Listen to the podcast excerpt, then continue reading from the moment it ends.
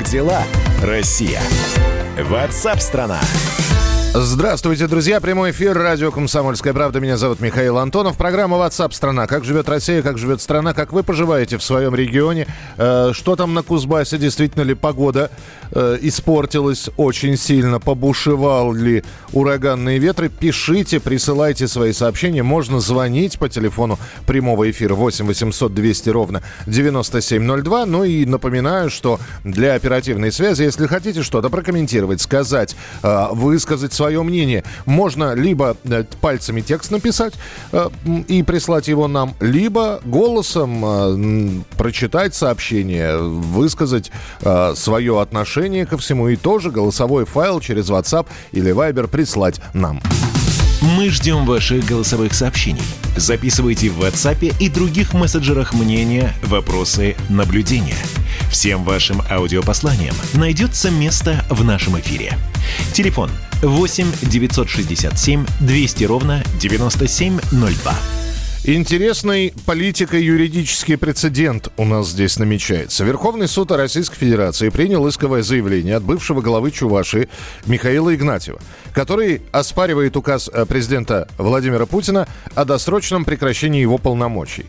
Там часть э, э требований было отклонено э, в части прав на социальные гарантии. В общем, Игнатьев просит признать незаконным отрешение его от должности главы Чувашии. Напомню, это тот самый человек, который призывал, будучи э, главой как раз э, республики, он призывал, во-первых, мочить журналистов, потом он за эти слова извинился, ну а последней каплей стало видео вручения ключей э, от квартиры, на котором э, он заставил, ну или как, он, он-то сказал, что это шутка была, он заставил прыгать э, одного из э, тех, кто приходил, подходил к нему за этими ключами. Ну и, в общем, все эта история... Сам он сказал, что это шутка, а Владимир Путин, подписав указ от отстранения, об, об об отстранении в связи с утратой доверия прокомментировал, что у руководителя региона не было важного отношения к людям. Если этого нет, то человек должен оставить это место работы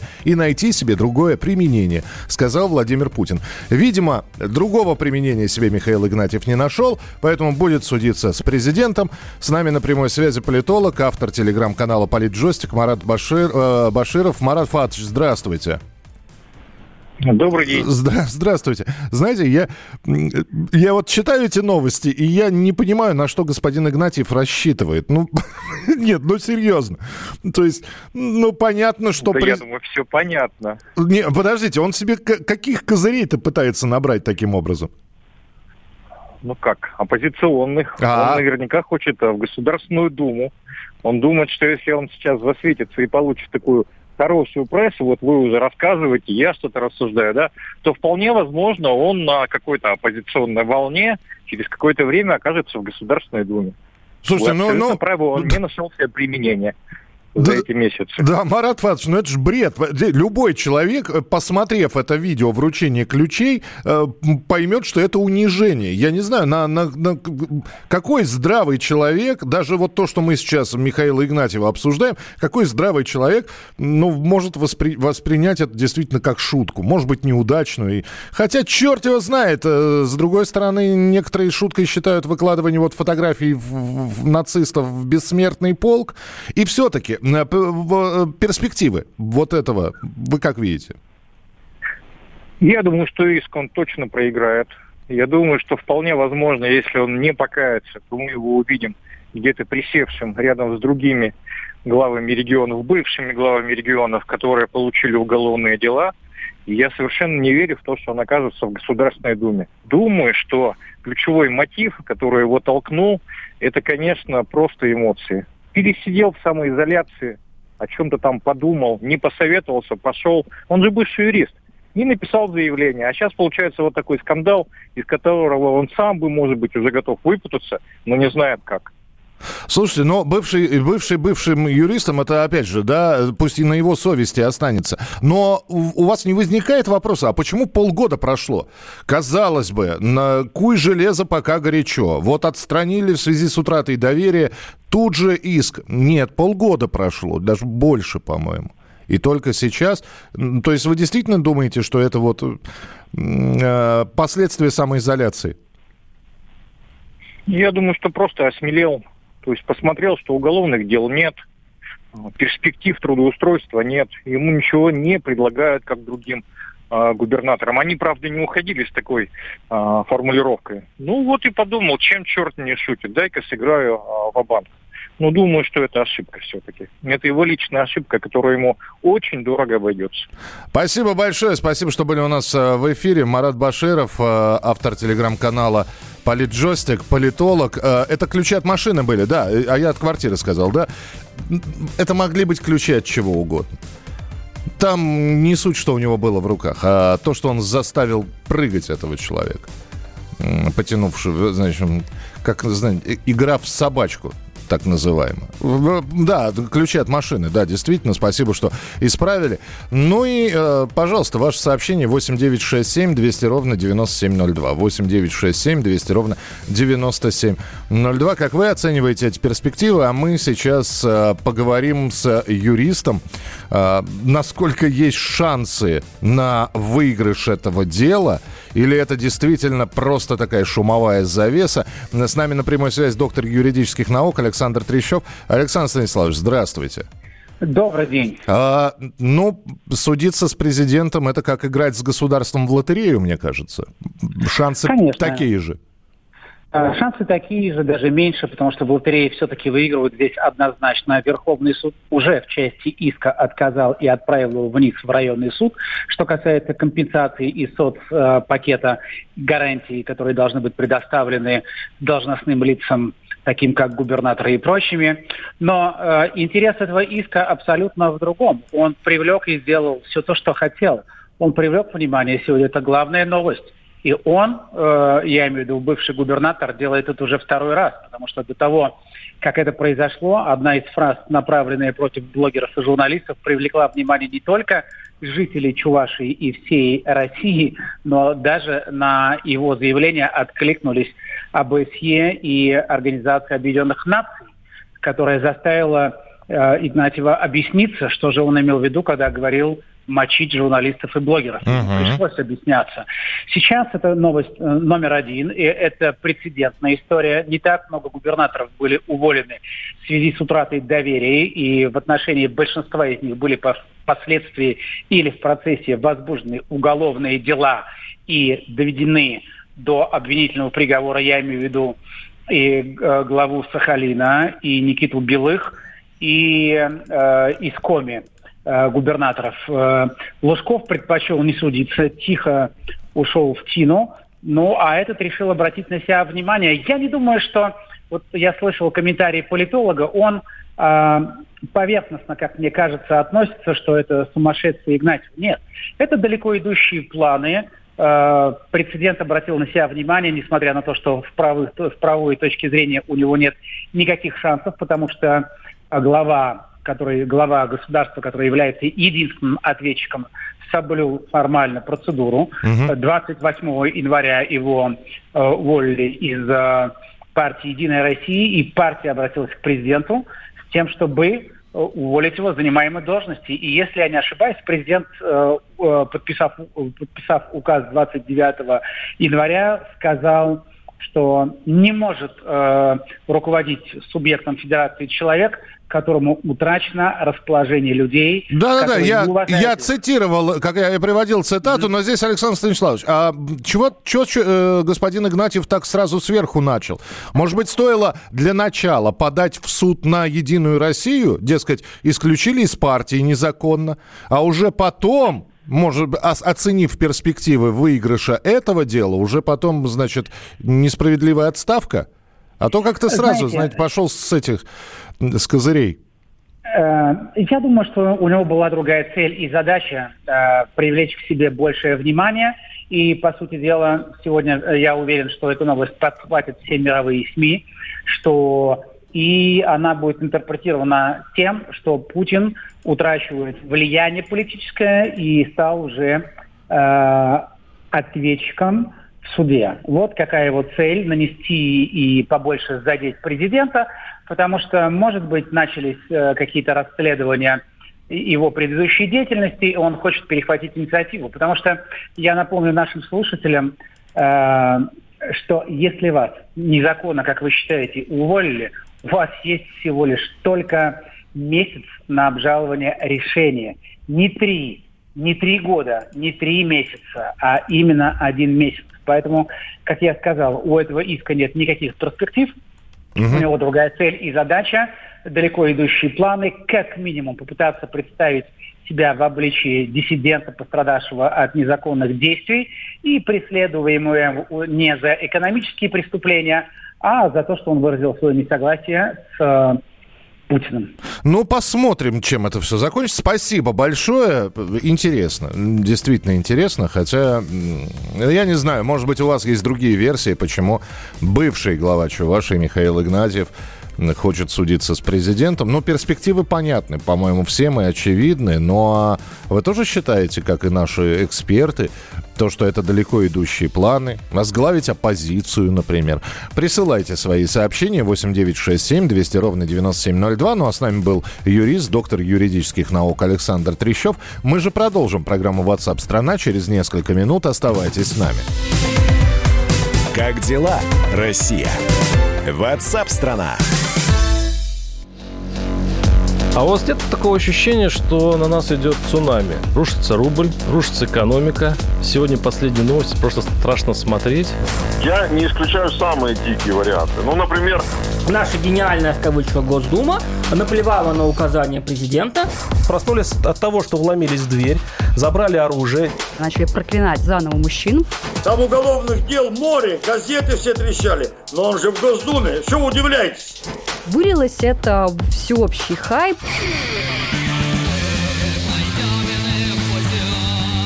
Человек против бюрократии. Программа Владимира Варсовина. Гражданская оборона. На радио «Комсомольская правда». Каждую среду в 16.00 по Москве.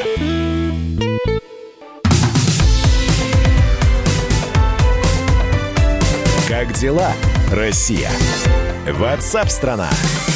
Продолжается эфир 8967 200 ровно 9702. Это прямой эфир от радио «Комсомольская правда». Рассказывайте, как у вас там дела происходят. Э, комментируйте то, что происходит у нас в эфире.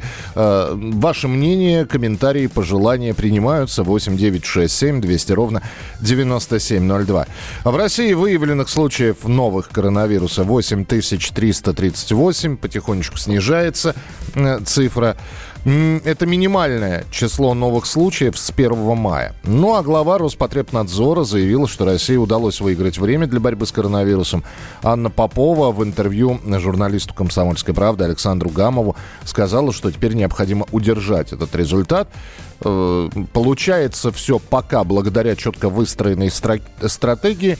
И сейчас можно более уверенно прогнозировать развитие эпидемии.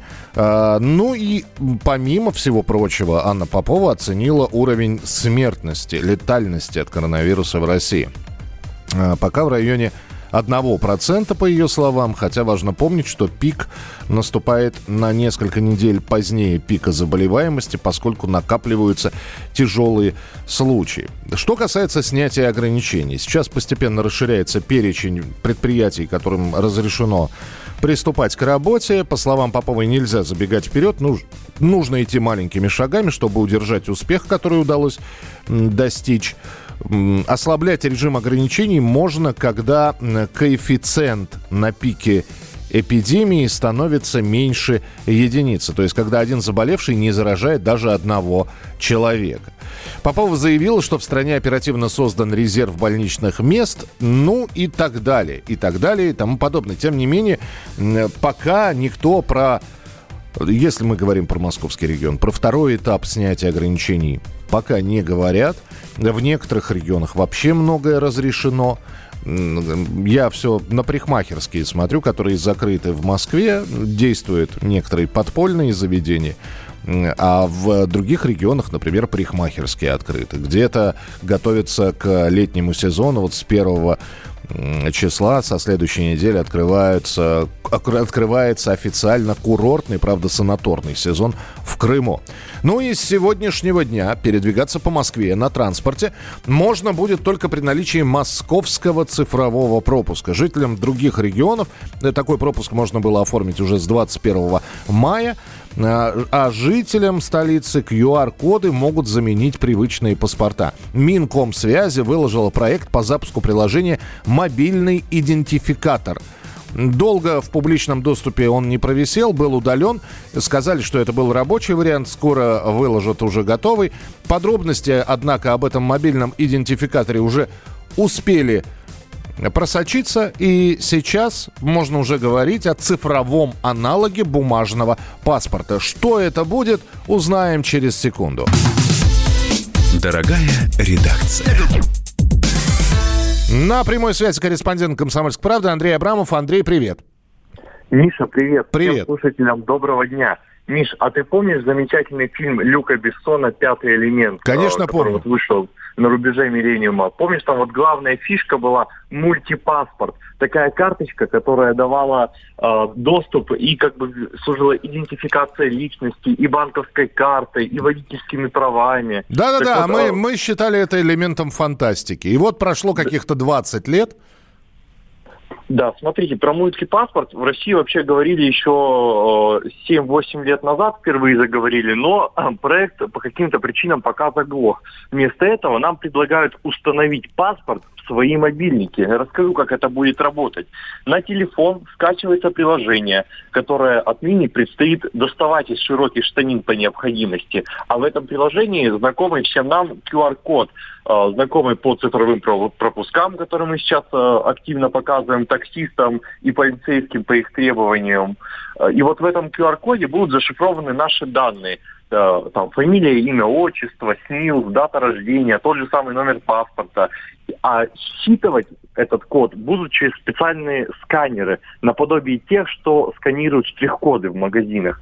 А, Что же даст обладателю вот этот мульти, мобильный идентификатор? Так. А, а, Во-первых, с ним можно будет подтверждать возраст а, в магазине или в каком-то заведении 18 Мгм. А, Через него можно будет купить билеты на поезд и на самолет, но только пока на э, рейсы или на вот э, поезда внутри страны, потому что с другими государствами вот такой мобильный идентификатор не согласован.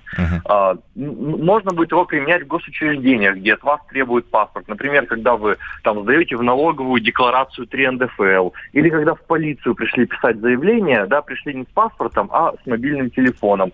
А если у вас есть еще и электронная подпись, это такая а, в простом варианте это просто логин или пароль или флешка, а, то э, ее можно будет объединить с этим мобильным паспортом и э, с тех пор получать выписку из ЕГРН на недвижимость, оформлять ИП, продавать, покупать машину или даже подписать трудовой договор с работодателем. Мгм. А если у меня Siemens А35? То ты в пролете, извини. Нет, А, минуточку, но- стоп. Вот, вот на этом-то я же специально сейчас это спросил. А ничего, что у нас современных смартфонов, да, их много, и у тебя есть телефон с выходом в интернет, и у меня есть целых два.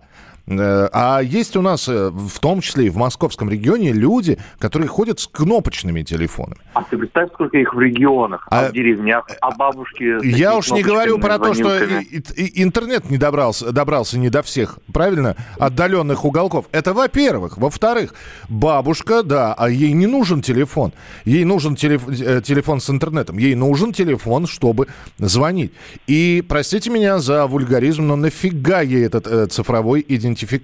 Ска- Вот именно поэтому вопрос. Будут ли наравне с этими QR-кодами действовать обычные паспорта?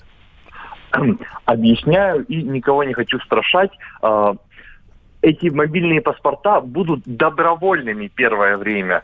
А, Оформлять их начнут в конце 2020 года, ориентировочно с декабря, а, на условиях добровольно. То есть я доброволец, я хочу испытать, я прихожу в МФЦ и заказываю себе вот эту установку этого мобильного приложения и сопряжение его с моим физическим паспортом. То есть не, а от бабушек э, никто не требует его ставить. И вообще эксперимент этот будет первое время только в Москве. Мгм. Он продлится год до конца 2021 года. И, очевидно, по его итогам чиновники вынесут вердикт, насколько он успешен. Я уже пообщался с экспертами, разно, п- политологами разного калибра, и они говорят, что, э, безусловно, это наше будущее. Да. Э, противиться прогрессу нет смысла. Конечно, А, Андрей, но- жди волны. Я думаю, что ты об этом ты уже написал, а у тебя есть на сайте эта заметка, да? Да, конечно. на Там сейчас, вот готовь сейчас, готовься. Сейчас набегут люди, они тебе все про цифровое рабство, про чипирование. Цифровой концлагерь. Цифровой концлагерь, про вышки 5G, про Билла Гейтса, они тебе все на пальцах расскажут. Вот э, на фоне всего этого сейчас нам говорят про QR-коды. Я не знаю, готовы ли люди. Э, Люди э, однозначно, старшее поколение не готово к такому. И что уж там говорить, у нас с госуслугами, с этим сервисом до сих пор многие воюют и принудительно, добровольно-принудительно раздают пароли ви- верифицированных аккаунтов. Но А, я постарше буду, я-то помню, как боролись еще с ННН. Ладно, Андрей, давай посмотрим, как все это будет вводиться. Я чувствую, что ты будешь в первых рядах, кто захочет проэкспериментировать. Я напомню, что традиционно комсомолка проверяет все на себе. Андрей Абрамов был у нас в эфире, корреспондент «Комсомольской правды». Оставайтесь с нами, программа WhatsApp страна будет продолжена через несколько минут.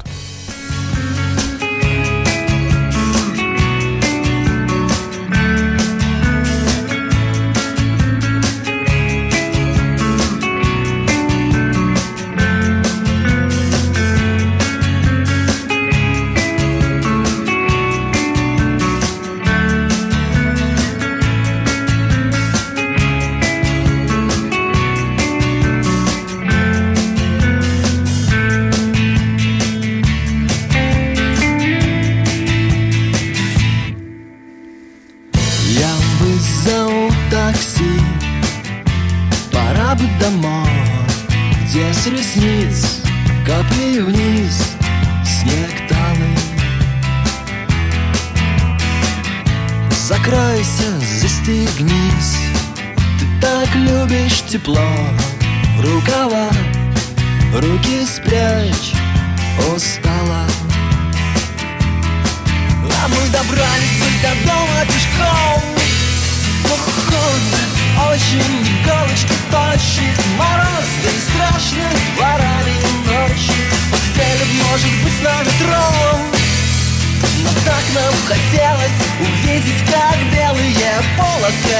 Режет асфальт автомобильных дорог.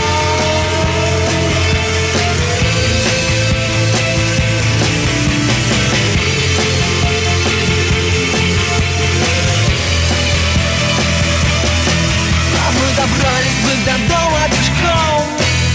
Но холодно, очень иголочки тощит Мороз, да и страшно дворами ночью. Успели б, может быть, на метро но так нам хотелось увидеть, как белые полосы режут асфальт автомобильных дорог.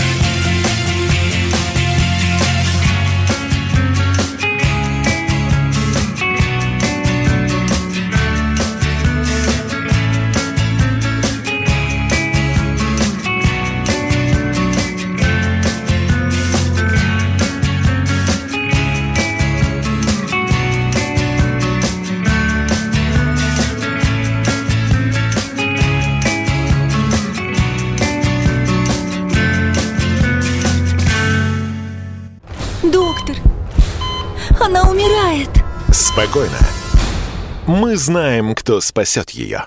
Культуру спасет Юрий Грымов. Каждый вторник и пятницу режиссер, художественный руководитель театра «Модерн» разгадывает культурный код русского человека. Какие привычки, пороки, события стали неотъемлемой частью нашей ДНК? Что руководит нами и позволяет оставаться людьми? Будет ли у нас шанс выжить, если мы потеряем свои корни? Ответы на радио «Комсомольская правда» в авторской программе Юрия Грымова «Культурный код». Каждый вторник и пятницу в 17.00 по московскому времени.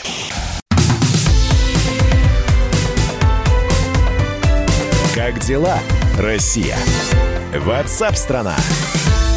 Это прямой эфир радио «Комсомольская правда». Здравствуйте, друзья. Программа WhatsApp страна Меня зовут Михаил Антонов. Присоединяйтесь. Ну, вот видите, это еще раз доказательство того, что все происходит в прямом эфире. И техника иногда отказывает. Но мы, несмотря ни на что, работаем. Рассказываем вам о событиях, которые происходят. О том, как они развиваются, что будет нового. Слушаем мнение экспертов, специалистов. Ну и, конечно, если э, вам что-то хочется прокомментировать, не сдерживайтесь. Есть телефон прямого эфира 8 800 200 ровно 9702. Плюс ваше сообщение мы принимаем на Viber и на WhatsApp. Мы ждем ваших голосовых сообщений. Записывайте в WhatsApp и других мессенджерах мнения, вопросы, наблюдения. Всем вашим аудиопосланиям найдется место в нашем эфире. Телефон 8 967 200 ровно 9702. Россияне продолжают забирать валюту из банков. Буквально накануне мы рассказывали о том, что Центробанк закупил наличной валюты и евро, и долларов. А, и мы спрашивали у специалистов, зачем? А потому что, да, приходят люди и снимают, закрывают свои валютные счета. За 4 месяца клиенты банков сняли со счетов почти все доллары, которые накопились за прошлый год было накоплено 8,6 миллиарда. Сняли уже 8,3 миллиарда долларов. В Центробанке сообщили, что только за апрель из банков забрали больше миллиарда. Самый большой отток валюты зафиксирован в марте был. На прямой связи со студией экономист Сергей Хистанов. А, Сергей, здравствуйте. Алло, Сергей. Здравствуйте. Да, здравствуйте. Сергей Александрович, скажите, пожалуйста, понятно, почему закрывают рублевые счета? Ну, потому что не у всех э, большая жировая финансовая прокладочка была, два месяца самоизоляции, они, конечно, подъедают запасы. Но э, долларовые счета, вот почему снимают, люди забирают именно валюту? Потому что именно в ней хранили, и других счетов нет. Нет, э, скорее всего, причин несколько, да. Ну, отчасти верно э, по отношению к владельцам валютных счета, счетов и та причина, которую вы только что озвучили, что самоизоляция длится достаточно долго, часть э, семей испытывает некоторые трудности, и там, отложив когда-то доллар, они их, соответственно, забирают. Часть это люди, которые опасаются введенного со следующего года налога на крупные депозиты. Потому что Это то, о чем говорил президент в самом первом обращении. Когда... Да, да, да, да, да, да. И вот тогда же многие эксперты говорили, что вот, к сожалению, но для некоторых владельцев валютных счетов это будет одним из стимулов их забрать из банка.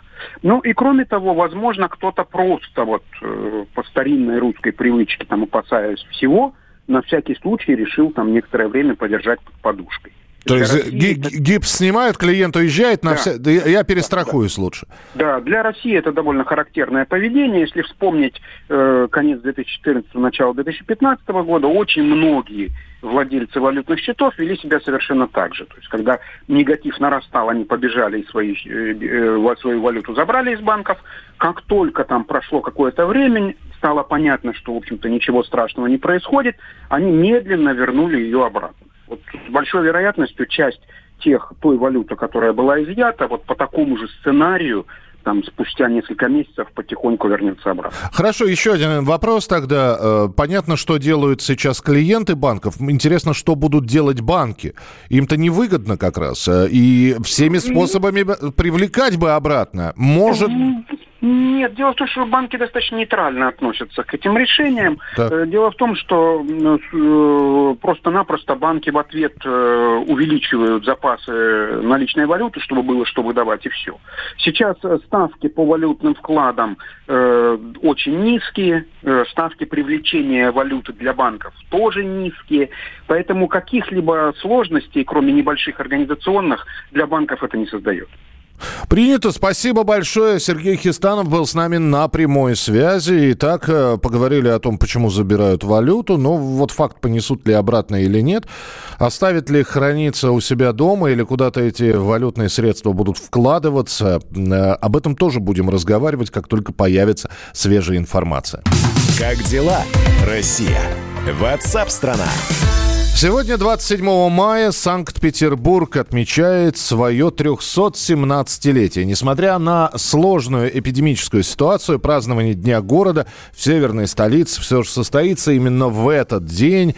На Заячьем острове была заложена крепость при участии Петра Алексеевича.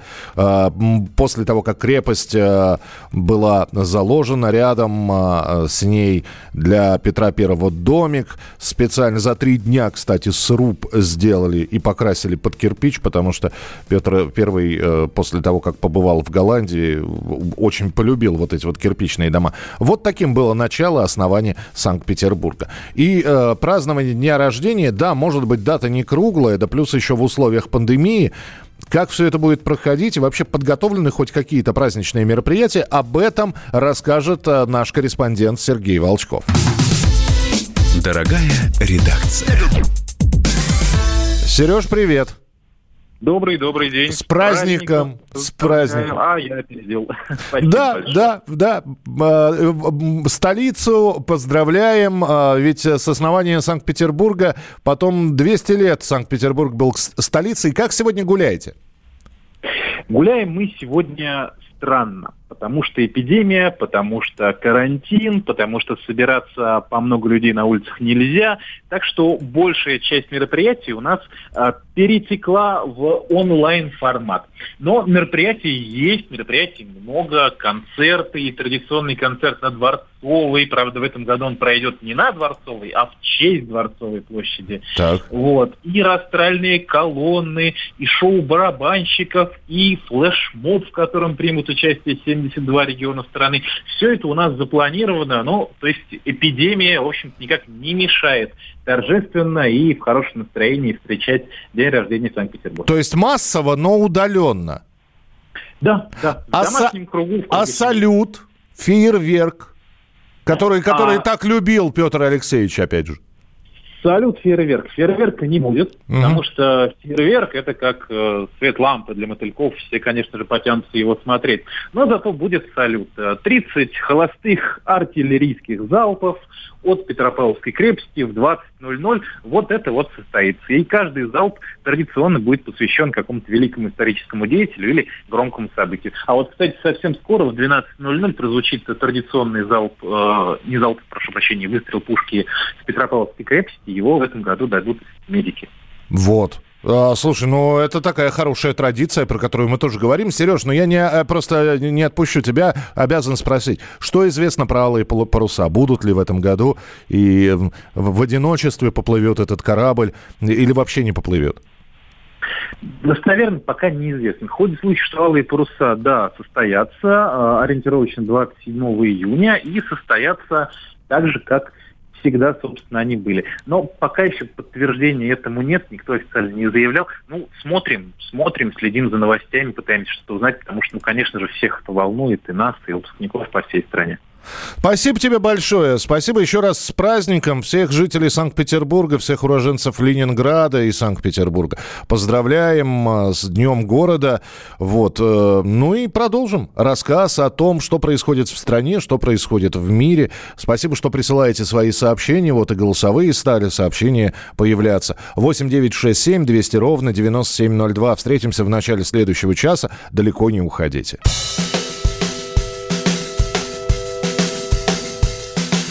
Сердце порваны все нити. Из Москвы я еду в Питер Выпить пасмурного неба Словно в грудь принять свинец. Что мне тут не говорите Но не переубедите Как в последнюю обитель Взять билет в один конец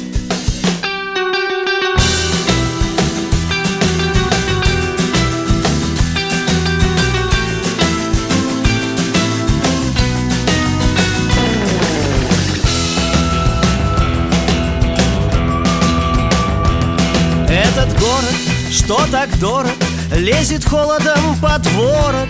Здесь дожди идут погоду, сквозь туман не видно звезд. Но зато здесь есть девчонки, что подход имеют тонкий. Здесь хандру и непогоду лечат грелкой в полный рост.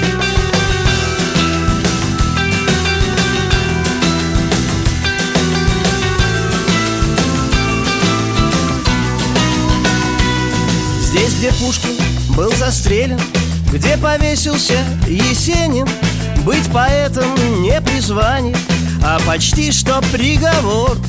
Здесь по юности женился Здесь ребенок мой родился Здесь развелся, здесь влюбился И влюбляюсь до сих пор Здесь шаверма, не шаурма.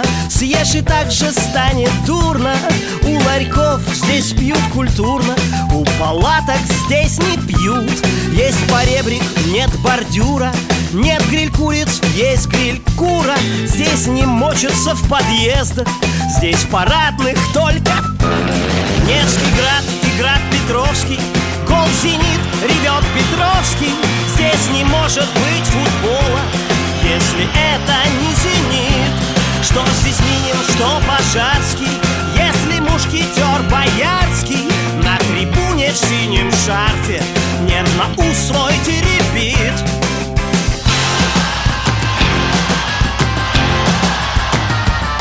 Буду пить здесь каждый вечер И нести